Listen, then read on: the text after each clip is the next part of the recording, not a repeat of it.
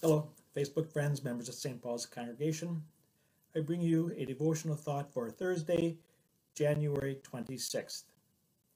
Today is the day that our Lutheran Church Missouri Synod recognizes Titus, St. Titus.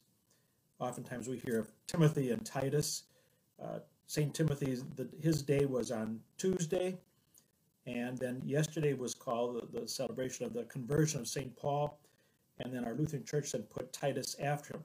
Some denominations put down Timothy and Titus together as celebration day. It's kind of nice, though, to have a separate day for Titus. Titus was one of Paul's companions. Uh, certainly, one of the books that Paul wrote was to Timothy and to Titus. Two to Timothy, one to Titus. Uh, we don't often look at that book. It's a short book, three chapters. I'd like to just read a couple of verses from Titus, Paul's letter to Titus. So First of all, he says, This is why I left you in Crete, so that you might put what remained into order and appoint elders in every town as I directed you. So apparently Paul had been to Crete, had did some ministry there, uh, sent Titus back there, and later on the church tradition is that Titus then became the bishop of the island of Crete.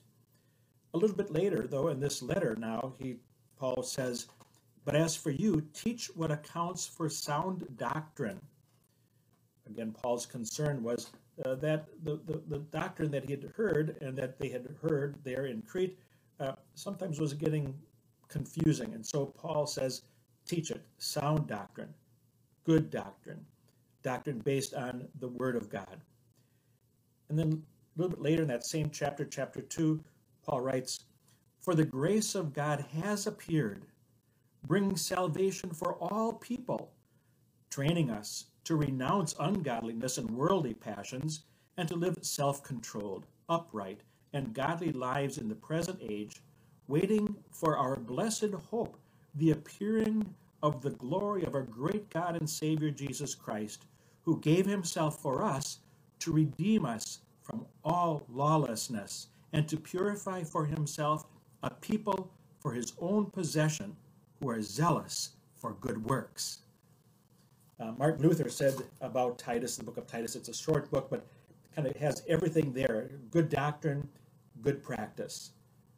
That's what a Christian life is all about, though. Good doctrine, solid doctrine, justified by grace through faith because of our faith in Jesus Christ, our Lord and Savior. But then also the good works that follow. Uh, we do good works, not because we're gonna, they're going to earn our way to heaven, but rather in thanksgiving for what God has done for us. Titus is a good example of that. Uh, he accompanied Paul on his third missionary journey.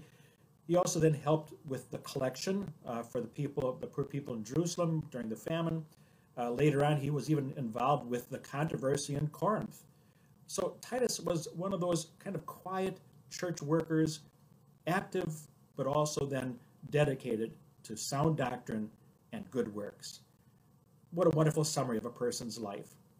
May God bless you and uh, happy St. Titus Day for all of you. Talk to you again next week.